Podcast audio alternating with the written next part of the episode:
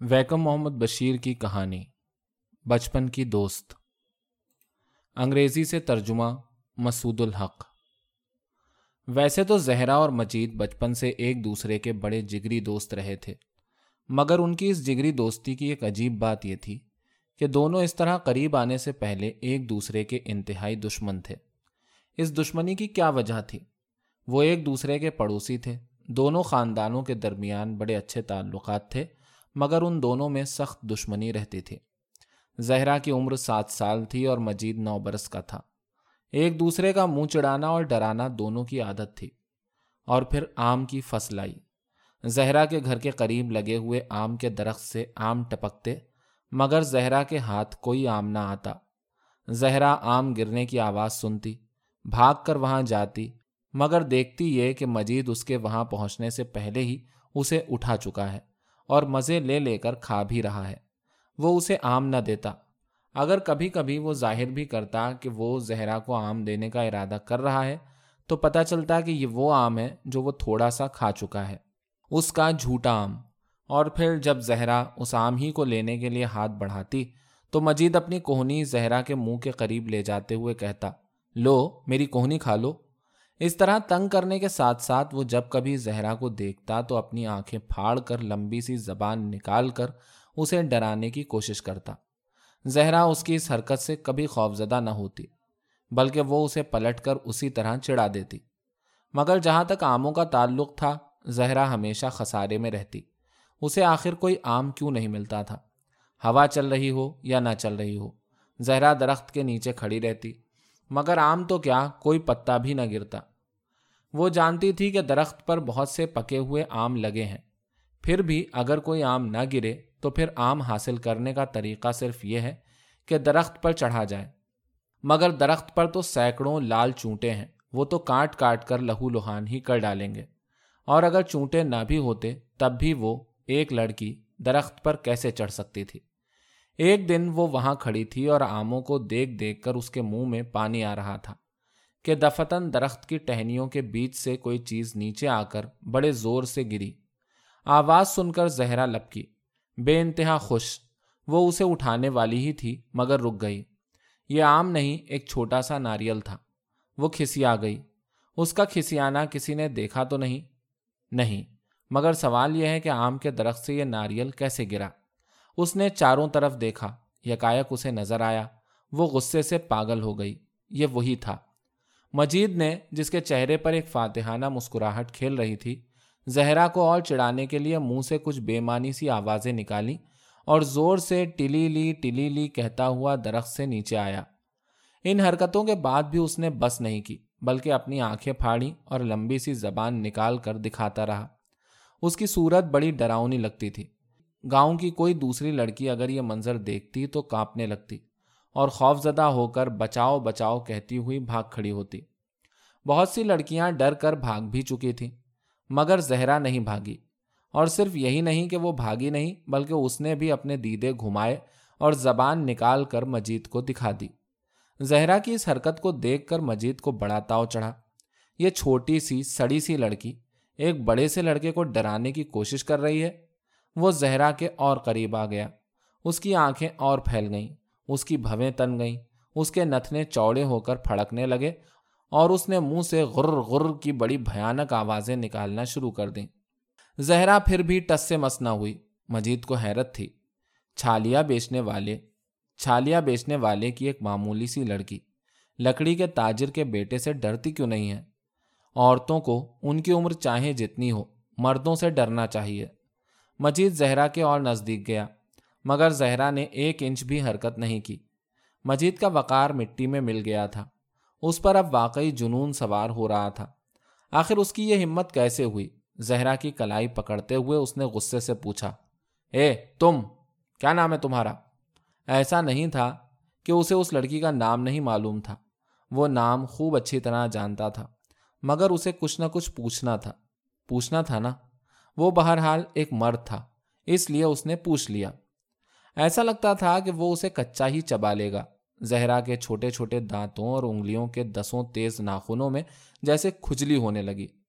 تھوڑی دیر تو اسے یہی اندازہ نہیں تھا کہ کرنا کیا چاہتی ہے۔ وہ اپنے دانتوں سے اس کے بازو پر سے ایک بوٹی اتار لے یا پھر اپنے تیز نکیلے ناخنوں سے اس کے سارے جسم کو نوچ ڈالے۔ اے، تم! اس کی ماں اور اس کے باپ نے بھی اسے کبھی اس طرح مخاطب نہیں کیا تھا۔ یہ بدتمیز لڑکا جو مجھے گھورتا بھی ہے آم بھی نہیں دیتا ہے اور کھانے کے لیے آم کی بجائے میرے منہ کے سامنے اپنی کونی اڑا کر کہتا ہے، لو میری کونی کھا لو۔ مجھے اس طرح مخاطب کرتا ہے۔ وہ غصے میں بفری ہوئی اس پر جھپٹی اور تیز تیز نکیلے ناخنوں سے اس کے دائیں ہاتھ کو اپنی پوری طاقت سے نوچ ڈالا۔ مجید بلبلا اٹھا جیسے تپتی ہوئی گرم گرم کیلیں اس کے ہاتھ میں ٹھونک دی گئی ہوں۔ اس نے زہرا کی کلائی چھوڑ دی اور زور سے چلایا، بچاؤ! مجید کو اس بات کی توقع نہیں تھی۔ بہرحال اس نے بھی فیصلہ کیا کہ وہ بدلے میں زہرا کو بھی اسی طرح نوچے گا۔ مگر اس نے تو اپنے ناخن چبا چبا کر پہلے ہی ختم کر رکھے تھے۔ اب تو وہ صرف یہی کر سکتا تھا کہ اسے گھونسے مارے یا پھر دانت کاٹ لے۔ مگر اسے یہ خوف گھیرے ہوئے تھا کہ اس کے بعد زہرا اس کے ساتھ پھر ایسا ہی کرے گی۔ اور زہرا تو یہ کام پہلے ہی کر چکی تھی۔ اگر لوگوں کو معلوم ہوا کہ زہرا نے اسے مارا ہے، تو یہ بڑی بے عزتی کی بات ہوگی، بڑی بدنامی ہو جائے گی۔ اس نے کچھ نہیں کیا۔ شکست خوردہ، ایک احمق کی طرح، وہ وہیں کھڑا کا کھڑا رہ گیا۔ زہرا اس کی طرف دیکھ کر مسکرائی۔ مجید ٹس سے مسنا ہوا۔ زہرا نے اس کا مذاق اڑاتے ہوئے منہ بنایا اور پھر اس کی نقل کرتے ہوئے اسی کی آواز بنا کر چیخی، بچاؤ! اس پر بھی مجید کو حرکت نہ ہوئی۔ وہ یہ سوچ رہا تھا کہ اپنی اس بے عزتی کو چھپانے کے لیے وہ کیا کرے اور اس وقت کیا جواب دے۔ وہ بہرحال ایک مرد تھا، مگر وہ کہہ کیا سکتا ہے، کوئی ایسی بات ہونا چاہیے جس کا اثر ہو۔ اس کی سمجھ میں ایسی کوئی بات نہیں آ رہی تھی۔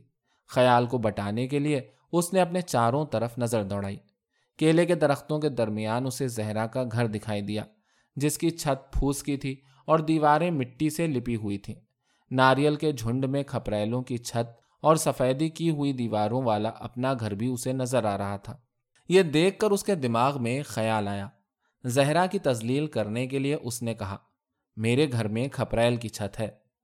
اس میں گھمنڈ کرنے کی کون سی بات ہے؟ میرے گھر کی چھت پھوس کی ہے، تو اس میں شرمندگی کیوں؟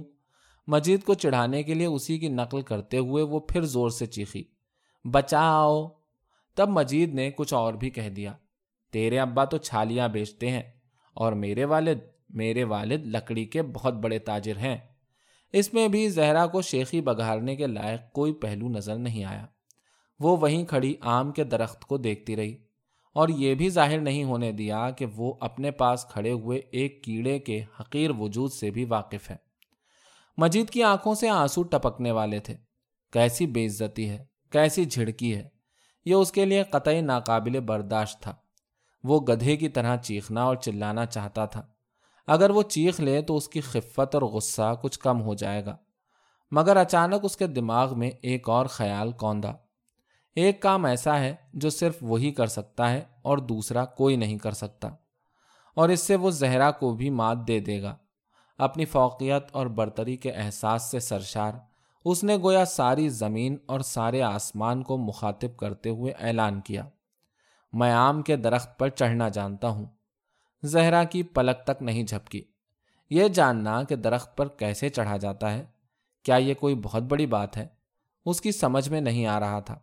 اور پھر اگر وہ درخت پر چڑھ بھی جائے، تو کیا وہ کوئی آم اسے دے دے گا؟ یہ فرض کر لینا چاہیے کہ وہ نہیں دے گا۔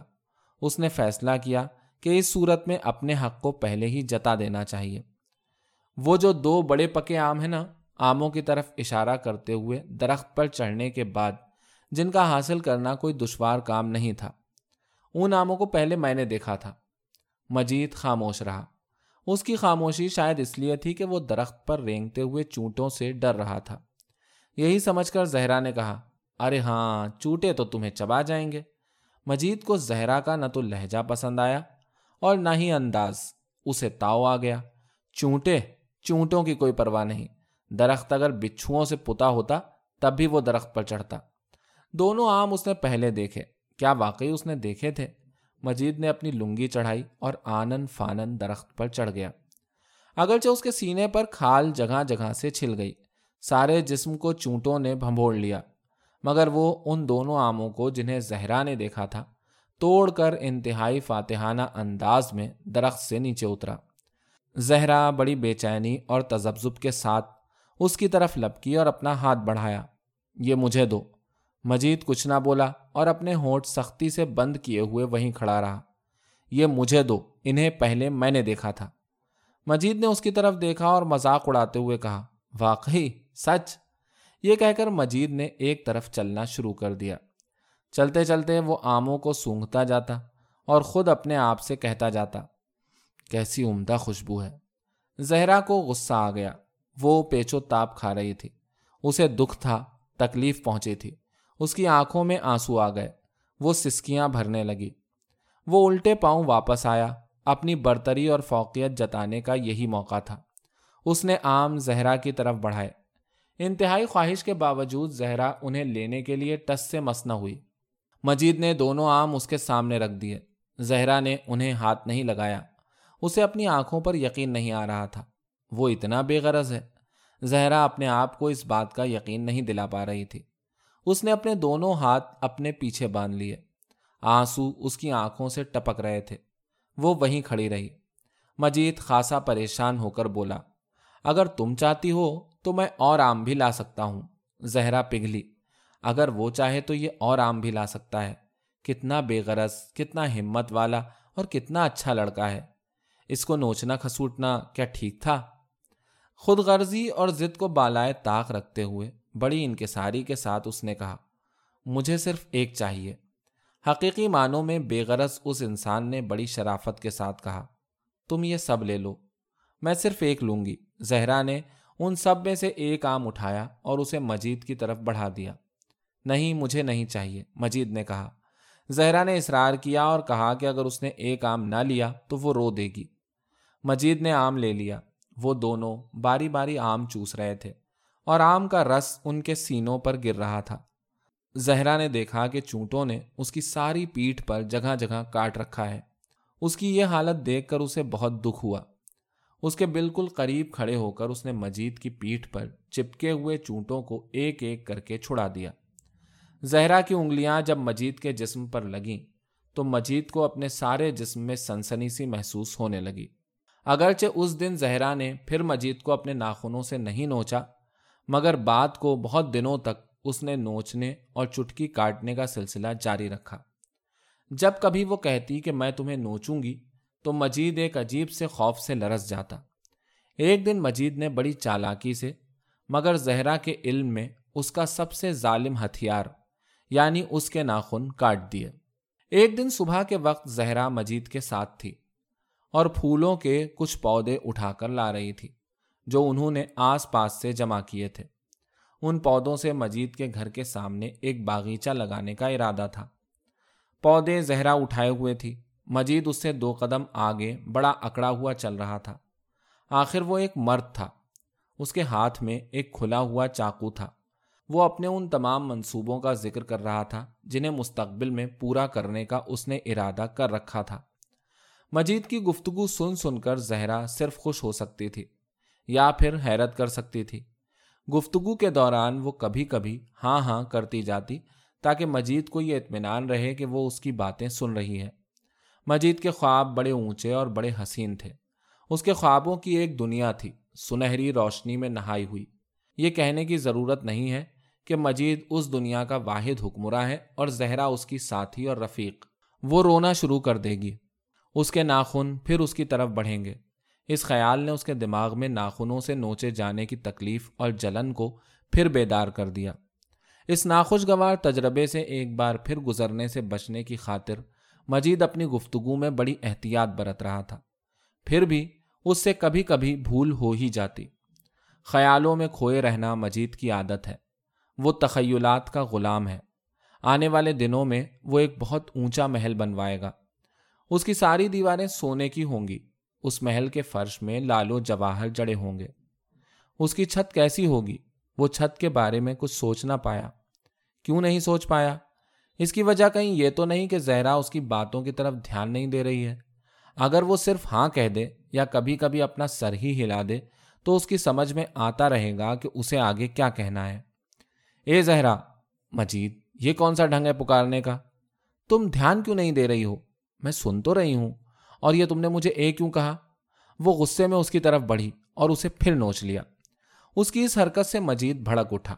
اپنے چاقو کی نوک کا رخ زہرا کی طرف کرتے ہوئے مڑا، مگر زہرا بڑے اطمینان کے ساتھ اپنے پھیلے ہوئے ہاتھوں کی طرف اس کی توجہ دلاتے ہوئے بولی، میں تمہیں پھر نوچوں گی۔ پہلے کی نوچ کھسوٹ اور چٹکیاں اسے یاد آ گئیں اور مجید کا خون جیسے سرد ہو گیا۔ زہرا اپنے ناخنوں کے ساتھ تو ایک آفت تھی، مگر اسے یاد آیا کہ ناخن تو ایک زمانہ تھا جب تھے۔ یہ خیال آتے ہی اسے زہرا کو چھیڑنے کے تصور ہی سے ایک لطف آیا۔ بڑی معصومیت کے ساتھ اور کچھ اس طرح گویا زہرا نے اسے ایک بار پھر نوچا ہو، اس نے پوچھا، زہرا، تم نے مجھے نوچا کیوں؟ تم نے مجھے اے کیوں کہا؟ مجید نے حیرت کا اظہار کیا، یہ کب کی بات ہے؟ میں نے تو ایسا بالکل نہیں کہا، تم نے خواب دیکھا ہوگا۔ مجید کے چہرے پر بے گناہی کے تاثرات دیکھ کر زہرا کو ندامت بھی تھی اور افسوس بھی۔ کیا مجید نے واقعی اسے ایسا کہا تھا؟ یہ ممکن ہے کہ اس نے خواہ ایسا سوچ لیا ہو۔ لیکن اگر ایسا تھا تو اس کا مجید کو نوچنا ناقابل معافی تھا۔ چار نشان، لال لال اور سوجے ہوئے۔ کیا یہ اس کی سخت دلی کی علامت نہیں ہے؟ اس کی آنکھوں میں آنسو آ گئے۔ یہ ظاہر کرتے ہوئے کہ اس نے زہرا کے آنسو نہیں دیکھے۔ گاؤں جانے والے سفید ریت کے رستے پر آگے بڑھتے ہوئے مجید نے سوچا، جب میں کوئی غلطی بھی نہیں کرتا، ابا اور اماں مجھے مارتے ہیں اور ڈانٹتے ہیں۔ اور کچھ اور لوگ ہیں جو محض مزے کی خاطر بالکل بلا وجہ چٹکی کاٹ لیتے ہیں یا پھر نوچ لیتے ہیں۔ جب میں مر جاؤں گا، تب یہ لوگ کہیں گے، اگر بیچارہ مجید اس وقت ہوتا تو ہم کم از کم اسے چٹکی تو کاٹ ہی سکتے تھے۔ اس کے بعد مجید آہستہ آہستہ مڑا۔ زہرا کے گالوں پر بہتے ہوئے آنسو دیکھ کر بے اختیار اس کی زبان پر آیا۔ بہت اچھا ہوا۔ وہ اب خوش تھا۔ اس کی خوشی سے خوش ہو کر سورج بھی پہاڑی کی چوٹی پر چمکا اور ڈھلان پر بسے ہوئے گاؤں پر سنہری روشنی ڈال کر مسکرا دیا۔ یہ دریا بھی جو دو حصوں میں بٹ کر پہاڑی اور گاؤں دونوں کو اپنی باہوں میں لے کر آگے چلتا ہے اور پھر ایک ہو جاتا ہے۔ پگھلے سونے کی طرح نظر آنے لگا۔ چڑیوں کی چہکار جو گاؤں کی خاموشی کو توڑ رہی ہے، اس میں بھی مجید کو بے پناہ مسرت کی بازگشت سنائی دی۔ صرف زہرا کے دل میں خوشی اور مسرت کا شائبہ تک نہیں تھا۔ اس نے ایک ناقابل معافی جرم کیا تھا۔ کیا اس نے مجید کو بلا وجہ نہیں نوچا ہے؟ وہ اس کے بارے میں جتنا سوچتی، اتنا ہی اداس ہوتی۔ مجید کی پیٹھ کے وہ نشان، لال لال اور سوجے ہوئے۔ وہ اپنی غلطی کا ازالہ کیوں کر کرے؟ زہرا نے بڑی نرمی سے، گویا کچھ ہوا ہی نہیں تھا۔ مجید کو اس عالیشان محل کی بات یاد دلاتے ہوئے کہا ہاں اور وہ عالیشان محل؟ مجید چپ رہا۔ تھوڑی دیر بعد اس نے پوچھا، تم سن رہی ہو؟ ندامت اور افسوس سے بھری ہوئی زہرا نے کہا ہاں میں سن رہی ہوں۔ تم جانتی ہو، مجید نے بات شروع کی۔ وہ محل پہاڑی کی چوٹی پر ہوگا۔ اگر ایسا ہوا تو وہ دونوں سارے گاؤں کو دیکھ سکیں گے۔ اور صرف یہی نہیں، بلکہ وہ ان دو دریاؤں کو بھی دیکھ سکیں گے جو کچھ آگے بڑھ کر آپس میں مل جاتے ہیں اور ایک نسبتاً بڑے دریا کی شکل میں بہتے ہیں۔ مجید اور زہرا پہلے بھی دوسرے بچوں کے ساتھ یہی منظر دیکھنے کے لیے اس پہاڑی کی چوٹی پر چڑھ چکے تھے۔ مجید جو محل وہاں تعمیر کرنے جا رہا ہے، وہ لاجواب ہوگا۔ میں کہتی ہوں، اس نے بڑے اشتیاق سے پوچھا، یہ محل کتنا اونچا ہوگا؟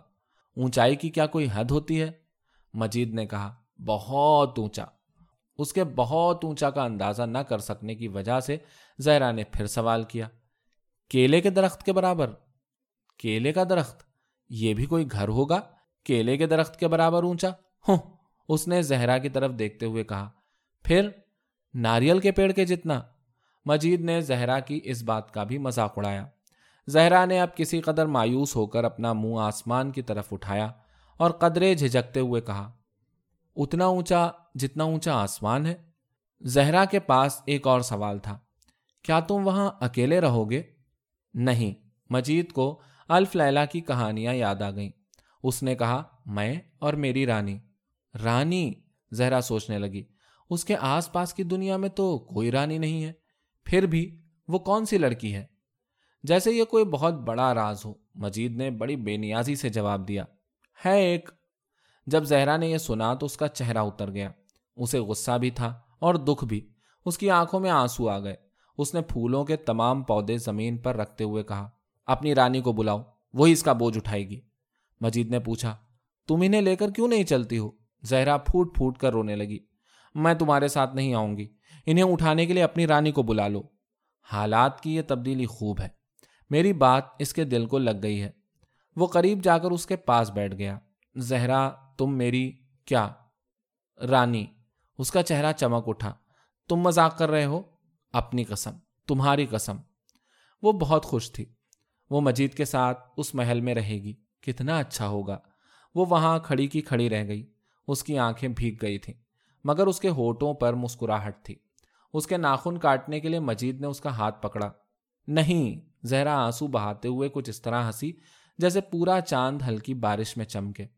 میرے ناخن مت کاٹو، اس نے کسی قدر منہ لٹکائے ہوئے کہا۔ ابھی جب تم مجھے کچھ کہو گے تو مجھے تمہیں چٹکی کاٹنے کی ضرورت پڑے گی۔ تم مجھے چٹکی کاٹو گی زہرا۔ بالکل، میں ہمیشہ تمہیں چٹکی کاٹوں گی۔ یہ کہتے ہوئے اس نے اپنے دانت کٹکٹائے، بھویں چڑھائیں اور اسے چٹکی کاٹنے کے لیے تیار ہو گئی۔ مجید اٹھ کھڑا ہوا۔ یہ جتانے کے لیے کہ اس کا یہ جرم کتنا بڑا ہوگا، اس نے کہا۔ مگر رانیاں چٹکی نہیں کاٹتی زہرا کو جیسے مجید کی اس بات کا یقین نہ ہو، اس نے پوچھا۔ اگر کوئی رانی کسی کو چٹکی کاٹتی ہے، تو کیا یہ بہت بڑا جرم ہوتا ہے؟ سچ سچ بتاؤ۔ مجید نے قسم کھا کر کہا کہ ہاں یہ بہت بڑا جرم ہوتا ہے۔ بالکل سچ کہہ رہا ہوں، شہزادیوں اور رانیوں کو چٹکی نہیں کاٹنا چاہیے۔ یہ سن کر وہ کچھ پریشان پریشان سی اپنی جگہ پر کھڑی سوچتی رہی۔ اگر رانی کو چٹکی نہیں کاٹنا چاہیے، تو اسے ان ناخنوں کی ضرورت کیا ہے؟ وہ ناخن کٹوا دینے پر راضی ہو گئی اور مجید کے سامنے اپنے ہاتھ اس طرح پھیلا دیے جیسے وہ کوئی بڑی قربانی کر رہی ہو۔ تب ٹھیک ہے لو کاٹ دو۔ مجید خوش ہو کر زہرا کے سامنے بیٹھ گیا۔ مجید نے تیز اور نکیلے دسوں ناخن ایک ایک کر کے کاٹ دیے اور پھر اطمینان سے کھڑا ہو گیا۔ وہ دونوں وہاں سے اٹھ کر گھر پہنچے اور جا کر سارے پودے لگائے۔ گھر کے سامنے والے آنگن میں مجید نے چھوٹے چھوٹے گڑھے کھودے۔ زہرا نے ہر گڑھے میں ایک ایک پودا لگایا، اسے مٹی سے بھرا اور پانی ڈالا۔ انہوں نے ایک گڑھے میں مڑی ہوئی پتیوں والا پودا لگایا۔ دوسرے میں پیلی پتیوں والا اور تیسرے میں مرغ کی دم جیسی پتیوں والا پودا جما دیا۔ پودوں کی اسی ترتیب کے مطابق دونوں نے سارے گڑھے بھر دیے۔ ایک کونے میں انہوں نے شو فلاور کا پودا بو دیا۔ جب زہرا کھدے ہوئے گڑھے پر پودا لگا رہی تھی، اس وقت اس کی شاخ پر ایک لال پھول لگا ہوا تھا، جو اب مرجھانے لگا تھا۔ زہرا ہر روز صبح صبح مجید کے گھر جاتی اور سارے پودوں میں پانی ڈالتی۔ ایک دفعہ زہرا کی ماں نے اسے چھیڑتے ہوئے پوچھا، زہرا، تم ایرے غیرے کے گھر کے پودوں کو پانی دینے کیوں جاتی ہو؟ ایک شام زہرا اور مجید آنگن میں کھڑے تھے۔ کلے پھوٹتے ہوئے پودوں کی طرف اشارہ کرتے ہوئے مجید نے پوچھا، زہرا، یہ سارے پودے کیا تمہارے ہیں؟ کیوں؟ کیا یہ تمہارے ہیں؟ مجید ہنس پڑا، تم انہیں اپنا کرنا چاہتی ہو؟ اس کی اس بات پر زہرا اپنی خفگی کے اظہار کے لیے کچھ کر سکتی ہے؟ اس نے اسے نوچ لیا۔ مگر اب ناخن تو تھے نہیں، اس لیے مجید نے ہنستے ہوئے کہا، لو اور نوچو اچھا لگتا ہے۔ زہرا نے اپنے ناخنوں کی طرف دیکھا اور اس کی آنکھیں بھیگ گئیں۔ پھر میں اب تمہیں دانت کاٹوں گی۔ وہ اس کی کلائی پر دانت کاٹنے کے لیے بڑھی۔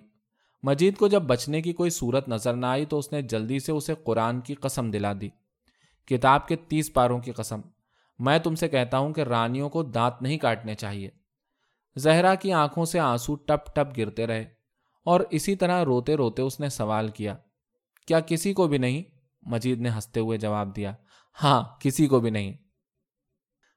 زہرا حساب میں اچھی تھی۔ اسکول میں ماسٹر صاحب اس کی بہت تعریف کرتے تھے اور مجید کی پٹائی ہوتی تھی۔ اور جب بات حساب کی ہوتی تو مجید بہت ہی پریشان ہوتا۔ وہ حساب میں چاہیں جتنی کوشش کرے، اس کے جواب غلط ہی ہوتے تھے۔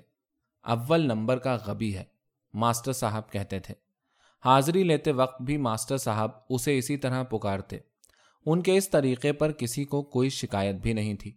مجید ہی ایک غبی لڑکا تھا۔ اس وجہ سے ماسٹر صاحب کے غبی پکارنے پر جماعت کے تمام بچوں میں سے مجید ہی جواب دیتا۔ حاضر جناب، ایک دفعہ ماسٹر صاحب نے مجید سے پوچھا، ایک جمع ایک کا کیا مطلب ہے؟ یہ ایک ایسی حقیقت تھی جسے ساری دنیا جانتی تھی کہ ایک اور ایک دو ہوتے ہیں۔ مگر مجید نے سیدھے سادے اور آسان سے سوال کا ایک ایسا جواب ڈھونڈ کر نکالا کہ اسے سن کر ماسٹر صاحب سے بھی ہنسی ضبط نہ ہو سکی۔ ساری کلاس بھی ہنس پڑی۔ مجید نے سوال کا جو جواب بتایا وہ اتنا دلچسپ تھا کہ وہی اس کی عرفیت بن گئی۔ جواب دینے سے پہلے مجید نے تھوڑی دیر سوچا۔ جس طرح دو دریا جب بالکل ساتھ بہتے ہیں تو وہ نسبتاً بڑا دریا بن جاتے ہیں۔ یہ سب سوچنے کے بعد اس نے نہایت فاتحانہ انداز میں جواب دیا۔ ایک اور ایک مل کر نسبتاً بڑا ایک ہوتا ہے۔ ریاضی کے مضمون میں ایک نئے نظریے کی تخلیق کرنے کی پاداش میں اسے بینچ پر کھڑا کر دیا گیا۔ نسبتاً بڑا ایک۔ جماعت کے تمام بچے اسے دیکھ رہے تھے اور ہنس رہے تھے۔ مجید کو اب بھی اس بات سے اتفاق نہیں تھا کہ ایک اور ایک مل کر دو ہوتے ہیں۔ ماسٹر صاحب نے اس کے ہاتھ پر چھ بید مارے۔ اور کہا کہ تم انہیں ایک جگہ جوڑ کر نسبتاً بڑا ایک سمجھو۔ اس واقعے کے بعد کلاس کے سب ساتھی جب اسے دیکھتے تو ایک دوسرے کو کوہنی مار کر کہتے، نسبتاً بڑا ایک۔ یہ چڑھانا اور اس چڑھانے کا سبب دونوں سے مجید کو بہت دکھ تھا۔ اس نے جو کچھ کہا تھا وہ سچ تھا، ایک حقیقت تھی، مگر کوئی اس پر یقین نہیں کرتا۔ ہو سکتا ہے یہ غلط ہو ہو سکتا ہے کہ مجید غبی ہو۔ اس کا یہ دکھ جب اس کی برداشت سے باہر ہو گیا تو اس نے ایک دن اپنی ماں سے شکایت کی۔ ماں نے اسے اپنی ساری پریشانیاں اللہ میاں کو بتانے کا مشورہ دیا۔ بیٹے، رب العالمین کسی کی دعا کو نامنظور نہیں کرتے ہیں۔ اس مشورے پر عمل کرتے ہوئے مجید کے کمسن اور کمزور دل نے کائنات کے خالق اور ساری دنیا کے مالک کے سامنے گڑ گڑا گڑ گڑا کر دعا کی۔ اے میرے رب، حساب کے سوالوں کے میرے جواب ٹھیک کر دیا کر۔ یہ مجید کی اللہ میاں سے پہلی دعا تھی۔ وہ دن رات دعا مانگتا، مگر اس کے باوجود اس کے سارے جوابات اب بھی غلط ہوتے۔ اسے کئی دفعہ بید بھی کھانے پڑے۔ اس کی ہتھیلی میں ہمیشہ تکلیف رہتی۔ وہ اپنی اس حالت کو برداشت نہ کر سکا، تو ایک دن اس نے اپنی ساری پریشانی زہرا کو بتائی۔ یہ بڑی ناچاکیوں اور اختلافات کے بعد ہوا تھا۔ نسبتاً بڑا ایک والے واقعے کے بعد سے مجید نے زہرا سے بولنا چھوڑ دیا تھا۔ وہ اسے اپنی بینچ پر سے بیٹھی دیکھا کرتی۔ جب کبھی نظریں مل جاتی تو مجید منہ پھیر لیتا۔ بالآخر مجید نے بات کی۔ زہرا مسکرائی۔ وہ کھسک کر مجید کے نسبتاً قریب والی بینچ پر بیٹھی اور آخر میں آ کر اسی بینچ کے کنارے پر بیٹھ گئی جس پر مجید بیٹھا ہوا تھا۔ اس کے بعد سے مجید کو بید لگنے بند ہو گئے اور وہ سوالات کے جوابات بھی صحیح نکالنے لگا۔ ماسٹر صاحب کو حیرت ہوئی۔ قابل تعریف، انہوں نے کہا۔ میں یہ غلط سمجھتا تھا کہ تمہارے سر میں صرف بھوسا بھرا ہوا ہے۔ ماسٹر صاحب کی اس تعریف نے اس کی عرفیت کا کلنک بھی مٹا دیا اور کلاس کے بچے بھی کسی قدر رشک کے ساتھ کہنے لگے کہ مجید تو اب کلاس میں سب سے آگے ہے۔ جب زہرا یہ سب سنتی تو مسکرا دیتی۔ زہرا کی اس مسکراہٹ کے معنی کوئی دوسرا نہیں سمجھتا تھا۔ مجید کے اب اپنے سوالات صحیح کرنے کا راز زہرا کی اسی مسکراہٹ میں پنہا تھا۔ جب کبھی سوال کرنے کے لیے دو بچے ایک دوسرے کے سامنے کھڑے کیے جاتے، تو مجید کی بائیں آنکھ زہرا کی سلیٹ کی طرف ہوتی۔ وہ سوال ختم کر لیتی تھی، مگر بیٹھتی نہیں تھی۔ پہلے مجید کو بیٹھنا ہوتا تھا۔ گھر واپس ہوتے ہوئے راستے میں، جب کوئی سن نہ رہا ہوتا، تو زہرا مجید کو چھیڑتی۔ بہت سی باتیں اس کے دماغ میں آتی، مگر وہ مسکرا مسکرا کر رہ جاتی۔ پھر چپکے چپکے سے کہتی، نسبتاً بڑا ایک۔ یہ سن کر مجید کو غصہ آتا۔ مگر اس کے سارے غصے کا اظہار صرف ایک لفظ سے ہوتا، رانی۔ چاندی کی چھوٹی سی گھنٹی کی آواز کی طرح میٹھی، مگر غمگین ہنسی کے ساتھ زہرا اپنے ناخنوں کی طرف دیکھتی۔ سارے ناخن بڑے سلیقے سے کٹے ہوئے تھے۔ اسکول میں وہ اپنی صفائی اور ستھرائی کے معاملے میں اپنی مثال آپ سمجھی جاتی تھی۔ مجید کے کپڑوں پر روشنائی کے دھبے تو ہوتے ہی تھے، ان کے علاوہ طرح طرح کے نشان اور بھی پڑے رہتے تھے۔ وہ علاقے میں لگے ہوئے تمام درختوں پر چڑھتا۔ درخت کی سب سے اونچی اور پتلی شاخوں پر چڑھ کر پتوں کے اوپر سے سامنے چاروں طرف پھیلی ہوئی زمین دیکھنے میں اسے بڑا مزہ آتا تھا۔ اسے افق کے دوسری طرف کی دنیا کو دیکھنے کا بڑا اشتیاق تھا۔ جب وہ اس طرح اپنے ایسے ہی خیالوں میں گم درخت کی اونچی شاخوں پر کھڑا ہوتا تو زہرا نیچے سے پکار کر پوچھتی، تمہیں وہاں سے مکہ شریف دکھائی دیتا ہے؟ جواب میں مجید وہ سطریں دہراتا جن کے بارے میں خیال تھا کہ وہ آسمان کی بلندیوں پر اڑنے والے اقابوں کے گیت کی ہیں۔ مجھے مکہ دکھائی دیتا ہے۔ میں مدینے کی مسجد دیکھتا ہوں۔ مجید کو اگرچہ تکلیف بہت تھی، مگر اس کے باوجود وہ چھپ کر زہرا کے کان چھدنے کی تقریب میں گیا۔ ختنہ ہونے کے بعد وہ ابھی تک لیٹا ہوا تھا۔ یہ چھٹیوں کا زمانہ تھا۔ مجید کے ختنے کی تقریب ایک ایسا موقع تھا جس نے سارے گاؤں میں زندگی کی ایک لہر دوڑا دی تھی۔ آتش بازی ہوئی اور بڑے پیمانے پر لوگوں کی دعوت کا انتظام کیا گیا۔ مجید کو باقاعدہ بینڈ باجے کے ساتھ ہاتھی پر بٹھا کر لایا گیا تھا اور جلوس کے ساتھ گیس کی روشنی تھی۔ کھانا ہوا جس میں ایک ہزار سے زیادہ لوگوں نے شرکت کی۔ سنت دعوت سے پہلے ہوئی۔ مجید کو سارے دن ایک انجانا ڈر سا لگا رہا۔ کوئی چیز کاٹی جائے گی۔ وہ چیز کیا ہے؟ وہ مر تو نہیں جائے گا۔ اس خوف سے اسے کمزوری کا احساس ہوتا تھا۔ اس کا خیال تھا کہ وہ دن بھر زندہ نہیں رہ سکے گا۔ اسے کچھ اندازہ بھی نہیں تھا کہ ہونے والا کیا ہے۔ تمام مسلمانوں کی سنتیں ہوتی ہیں۔ ایک بھی ایسا مسلمان نہ ہوگا جس کی سنتیں نہ ہوئی ہوں۔ سنت میں کرتے کیا ہیں؟ یہ کیسے ہوتی ہے؟ اس نے زہرا سے پوچھا۔ وہ اس کے بارے میں کچھ بھی نہیں جانتی تھی۔ وہ صرف یہی کر سکی کہ یہ کہہ کر اسے اطمینان دلایا کہ یہ جو بھی ہوتی ہو اور جب بھی ہوتی ہو، تم مرو گے نہیں۔ بہرحال مجید کو بڑی تشویش تھی۔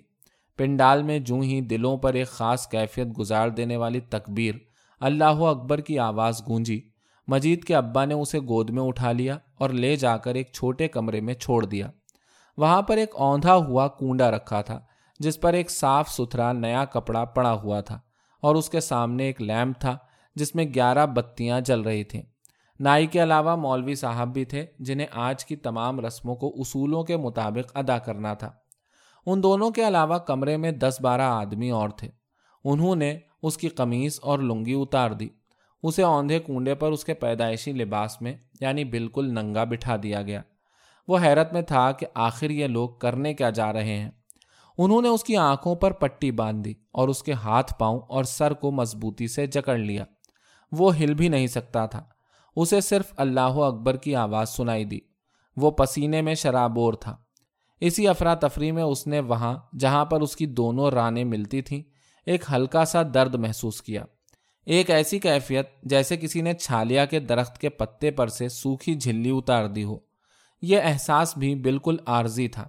ایک لمحے کا۔ اب ایک جلن اور سوزش کا احساس تھا۔ اور بس۔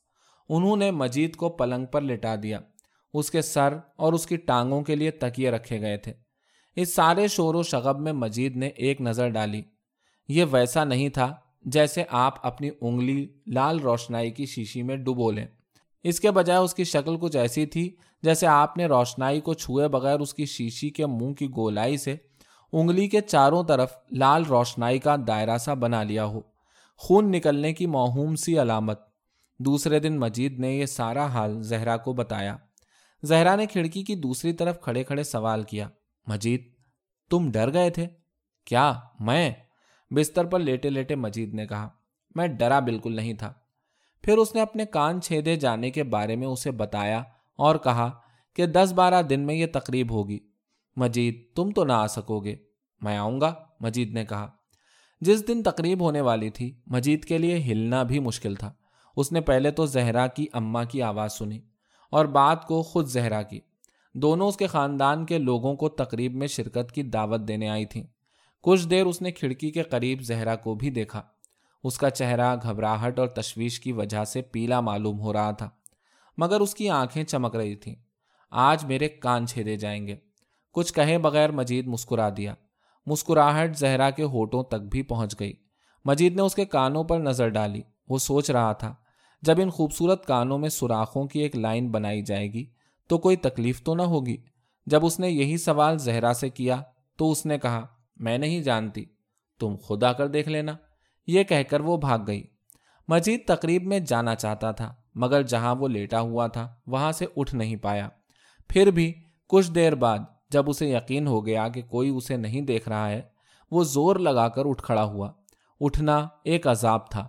ایسا محسوس ہوا جیسے کوئی بہت بھاری بوجھ چکی کا بھاری پاٹ اٹھا رہا ہو۔ سینکڑوں زخموں کا درد۔ معلوم ہوتا تھا کہ یہ درد خود دل میں ہو جائے گا۔ کوئی اسے دیکھ نہیں رہا تھا۔ مجید نے آہستہ آہستہ باہر کا رخ کیا۔ اس کی دونوں ٹانگیں ایک دوسرے سے دور دور پڑ رہی تھیں۔ اس نے دھیرے دھیرے بستر کا کنارہ طے کیا۔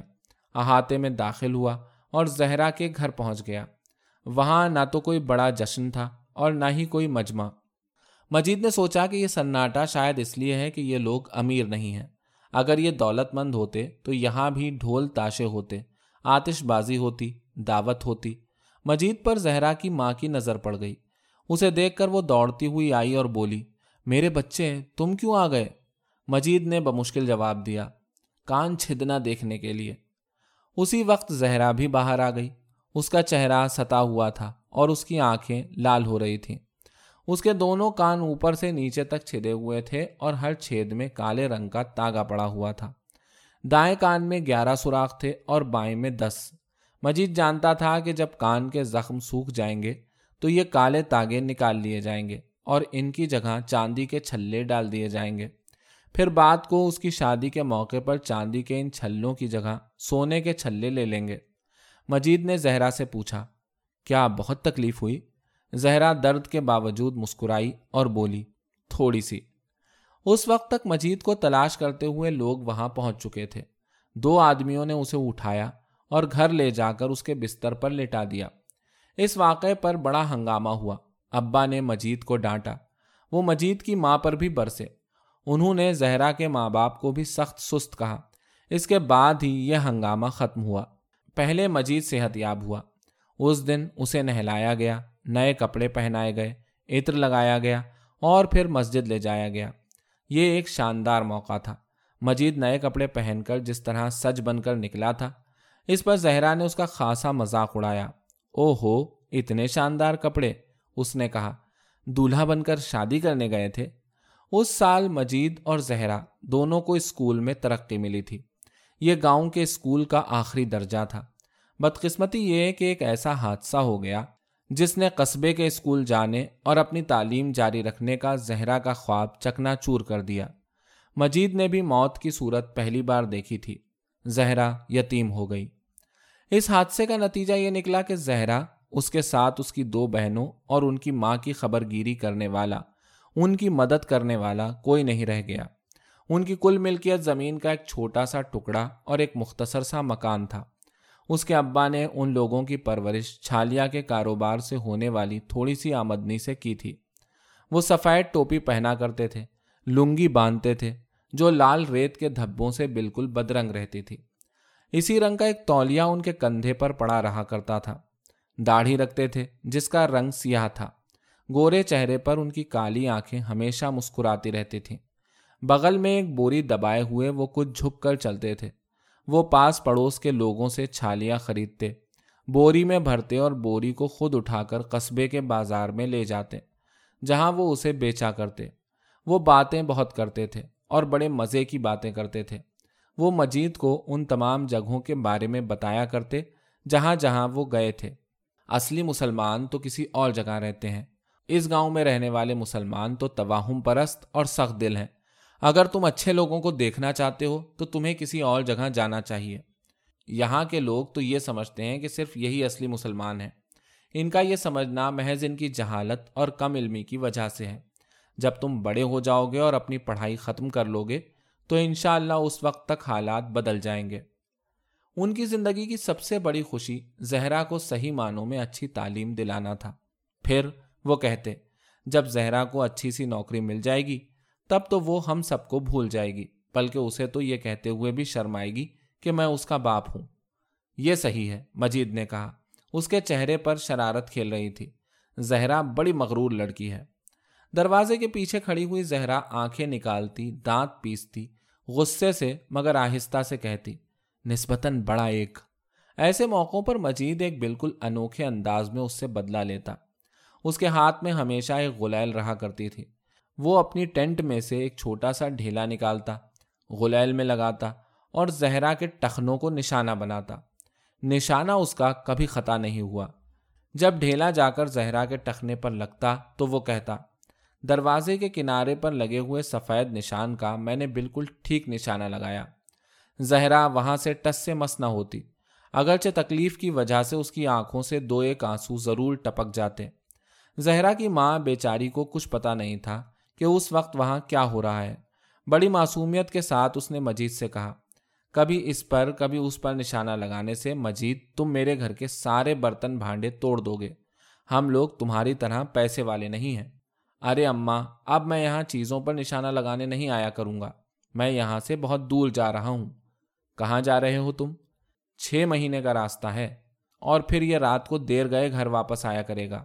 زہرا نے کہا مجید کے بارے میں زہرا کی یہ رائے تھی، مگر زہرا کے بارے میں مجید کی رائے بالکل مختلف تھی۔ دنیا کے دیکھنے کے بعد جب میں واپس آؤں گا، اس وقت زہرا ایک بڑی افسر ہو چکی ہوگی۔ پھر اس وقت یہ نوجوان خاتون کچھ اس طرح ظاہر کریں گی جیسے انہوں نے مجھے پہلے کبھی دیکھا ہی نہیں ہے، مجھے جانتی ہی نہیں ہے۔ زہرا کو ایسا لگتا جیسے وہ بہت دور مستقبل کا ایک بڑا اطمینان بخش خواب دیکھ رہی ہو۔ اس کے چہرے پر ایک ہلکی سی مسکراہٹ پھیل گئی۔ کافی دیر سوچنے کے بعد اس نے کہا، تم جا رہے ہو پڑھنے۔ بڑے افسر تو تم بنو گے۔ ہمارے پاس تو پیسے ہی نہیں ہیں۔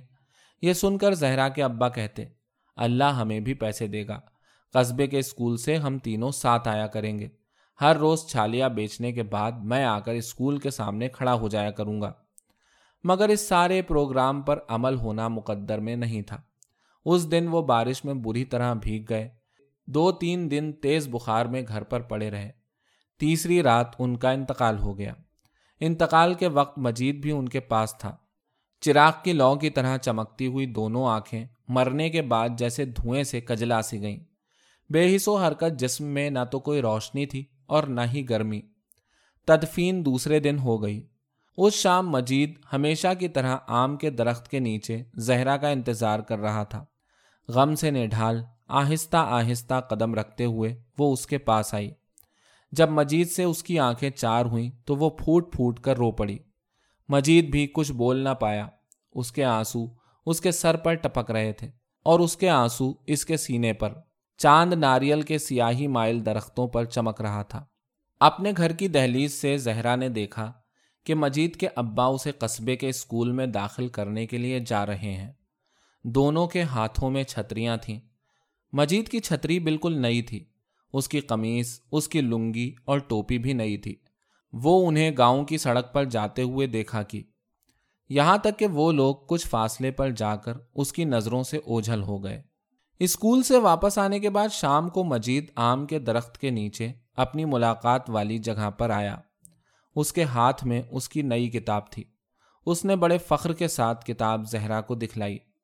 وہ اس کی طرف بڑے اشتیاق سے لپ کی کتاب کے اندر بہت ساری تصویریں ہیں۔ زہرا نے کتاب اپنے ہاتھ میں لی اور ورق پلٹنے لگی۔ مجید نے دو میل دور واقع شہر کے قابل دید مقامات کا تذکرہ کیا اور آخر میں اپنے اسکول کے بارے میں بتایا۔ قصبے کے بالکل بیچوں بیچ سات بڑی بڑی عمارتیں، ٹائل لگی ہوئی سفید صاف ستھری عمارتیں۔ اپنے یہاں کے اسکول سے بالکل الگ، ایک بڑا سا باغیچہ، طرح طرح کے پودے۔ میں ان میں سے ہر ایک کے بیج لاؤں گا۔ اور پھر کھیل کا میدان اتنا بڑا کہ بس دیکھنے کی چیز ہے۔ اور اتنے بہت سارے لڑکے مجید نے اسکول کا ذکر جاری رکھا۔ کوئی شمار ہی نہیں۔ ہیڈ ماسٹر صاحب بہت موٹے ہیں۔ سنہری کمانی کا چشمہ لگائے رہتے ہیں۔ ہاتھ میں ہر وقت ایک چھڑی رہتی ہے۔ اور جو ماسٹر صاحب مجھے پڑھاتے ہیں نا، ان کے ایک ہی آنکھ ہے۔ میری کلاس میں بیالیس بچے ہیں۔ ان میں چودہ تو لڑکیاں ہیں۔ مجید یکایک خاموش ہو گیا۔ کتاب پر زہرا کے آنسو دیکھ کر اسے دھکا سا لگا۔ تم رو کیوں رہی ہو؟ مجید نے بار بار پوچھا۔ کافی دیر بعد زہرا نے سر اٹھایا اور دھیرے سے بولی، میں بھی پڑھنا چاہتی ہوں۔ زہرا پڑھنا چاہتی ہے۔ اس کے پڑھنے کا کوئی انتظام ہو سکتا ہے؟ مجید نے اپنے دماغ پر زور ڈالا۔ اس کے دماغ میں جھینگر کی آوازیں آ رہی تھیں۔ بالآخر اسے ایک راستہ سجھائی دیا۔ میں اسکول میں جو کچھ پڑھتا ہوں وہ ہر روز تمہیں پڑھا دیا کروں گا، مجید نے کہا۔ اگرچہ دونوں اس طریقے سے متفق لوٹے تھے، مگر بعد میں مجید کے ذہن میں ایک اور بہتر طریقہ آیا۔ مجید ایک دولت مند گھر کا ہے۔ یہ لوگ خود کیوں نہ زہرا کو اسکول بھیج دیں؟ اسے اپنے ابا سے بات کرتے ڈر لگتا تھا۔ وہ اپنی اماں سے بات کرے گا۔ اس نے فیصلہ کیا۔ اسی رات ابا کھانے سے فارغ ہو کر پان کھانے کی تیاری کر رہے تھے۔ اماں چھالیاں کاٹ رہی تھیں۔ مجید کا دل بہت زور زور سے دھڑک رہا تھا۔ وہ گیا اور اپنی اماں کے پاس بیٹھ گیا۔ پھر بہت آہستہ سے بولا اماں اماں نے بڑے پیار سے پوچھا، کیا ہے میرے بچے؟ زہرا کو پڑھنے کے لیے ہم ہی لوگ اسکول کیوں نہیں بھیج دیتے؟ مجید نے بہت آہستہ سے کہا۔ تھوڑی دیر تک خاموشی رہی، کوئی بھی نہ بولا۔ ابا نے پان کو موڑا اور اپنے منہ میں رکھ لیا۔ کچھ چھالیاں منہ میں ڈالی اور پان چبانا شروع کر دیا۔ اس کے بعد انہوں نے پیتل کے پاندان میں سے، جو دیکھنے میں سونے کا لگتا تھا، چاندی کی ایک چھوٹی سی ڈبیا نکالی۔ ڈبیا کو انہوں نے کھولا ہی تھا کہ ساری فضا ایک تیز خوشبو سے مہک اٹھی۔ انہوں نے خاص طور پر تیار کی ہوئی تمباکو نکال کر اپنی ہتھیلی پر رکھی اور پھر اسے اپنے منہ میں ڈال لیا۔ ان ساری چیزوں کو کچھ دیر اپنے منہ کے اندر چاروں طرف گھمایا اور پھر آنگن میں تھوک دیا۔ اما نے اگالدان سامنے کرتے ہوئے کہا، آخر تم اس میں کیوں نہیں تھوکتے؟ پودے پتیوں پر یہ خون سا لگتا ہے۔ تو پھر کیا ہوا؟ ابا نے تمسخر کے انداز میں کہا۔ اور پھر آرام کرسی پر دراز ہو گئے۔ لالٹین کی روشنی میں ابا کی ریشمی قمیص کے سنہرے بٹن چمک رہے تھے۔ انہوں نے اپنی بھویں چڑھائیں۔ سانولی اور چکنی پیشانی پر بل ڈالے اور سنہری کمانی والی اینک کے شیشوں میں سے دیکھتے ہوئے مجید کے سلسلے میں اپنی رائے کا اظہار کیا۔ دیکھو، اس کو تم کہیں چلا جانے دو، اسے ملک بھر میں گھومنے دو، تاکہ یہ دیکھے کہ ہم جیسے لوگ کیسے رہتے ہیں۔ سمجھی نہیں سمجھی یہ سن کر اماں بولی، یہ پھر شروع ہو گئے۔ اگر کبھی وہ کچھ کہتا ہے، تو یا تو وہ فوراً نظروں کے سامنے سے ہٹ جائے، یا پھر ملک ہی چھوڑ کر چلا جائے۔ تم ہمیشہ ایسی باتیں کیوں کرتے ہو؟ اس کے پاس عقل تو ہے ہی نہیں۔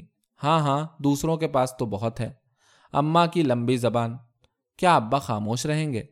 اس کو جو عقل ملی ہے، وہ تمہاری عقل ہے۔ سمجھی نہیں سمجھی او ہو تو آج کل میری عقل کام کی نہیں ہے۔ یہ اللہ میاں کی مرضی ہے، اور کیا؟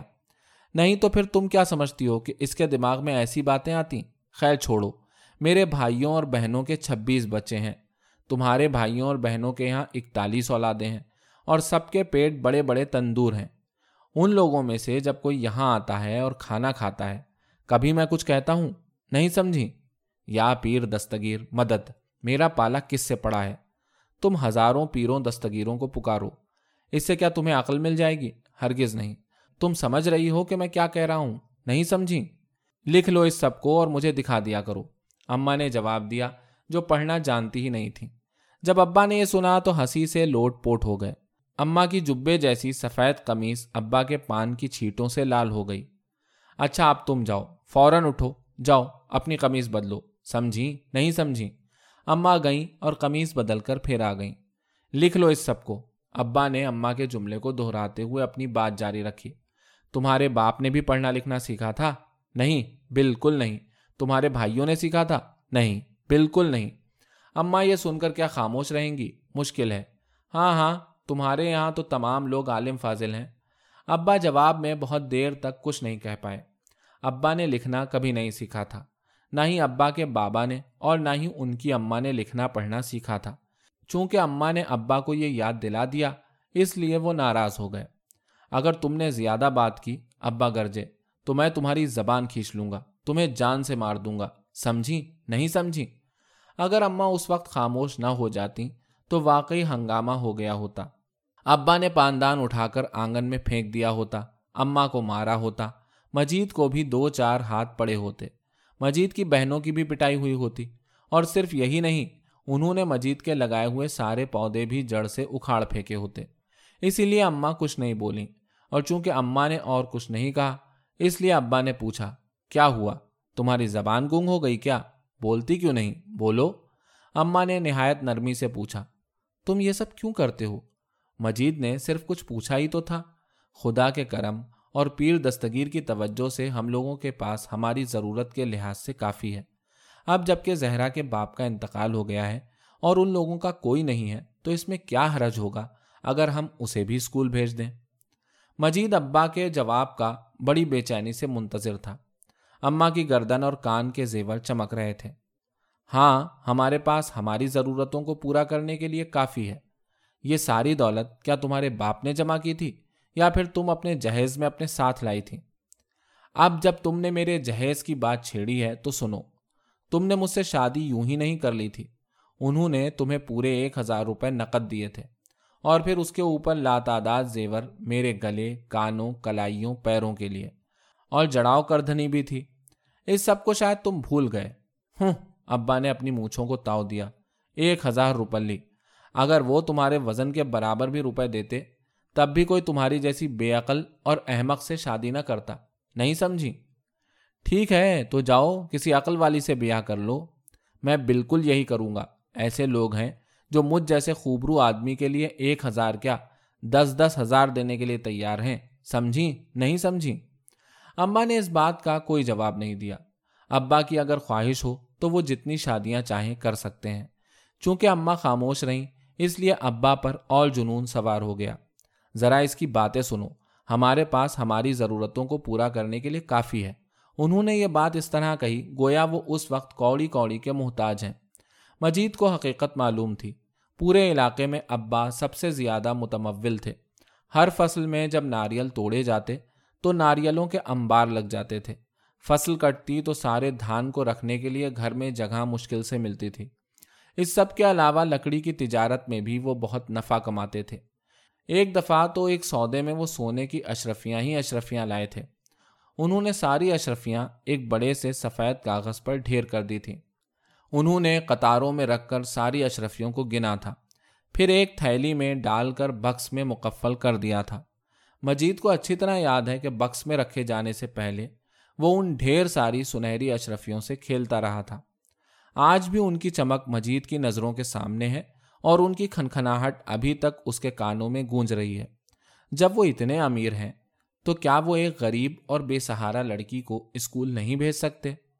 یہ مت کہو کہ ہمارے پاس کچھ نہیں ہے۔ اما نے کہا، ہمارے پاس اللہ کا دیا بہت کچھ ہے۔ سارے علاقے میں ہم ہی سب سے اچھی حالت میں ہیں۔ اگر ہم زہرا کو اسکول بھیج دیں، تو بس اتنا ہی اور خرچ ہوگا جتنا مجید کی پڑھائی پر ہوتا ہے۔ ابا کو غصہ آ گیا۔ میں کہتا ہوں کہ تم نیری احمق ہو۔ سمجھی؟ نہیں سمجھی۔ کیا تم جانتی ہو کہ تمہارے اور میرے رشتے دار مل کر کتنے ہوتے ہیں؟ تمہیں نہیں معلوم۔ کتنے ہوتے ہیں مجید؟ اما نے پوچھا۔ مجید کا سر چکر کھا رہا تھا۔ وہ کاغذ اور پینسل لینے کے لیے دوڑا۔ ابا نے زوردار کہا لگایا۔ وہ جا رہے ہیں آپ کے عقل مند نور چشم۔ مجید کاغذ اور پینسل لے کر آیا۔ چھبیس کے نیچے اکتالیس لکھا۔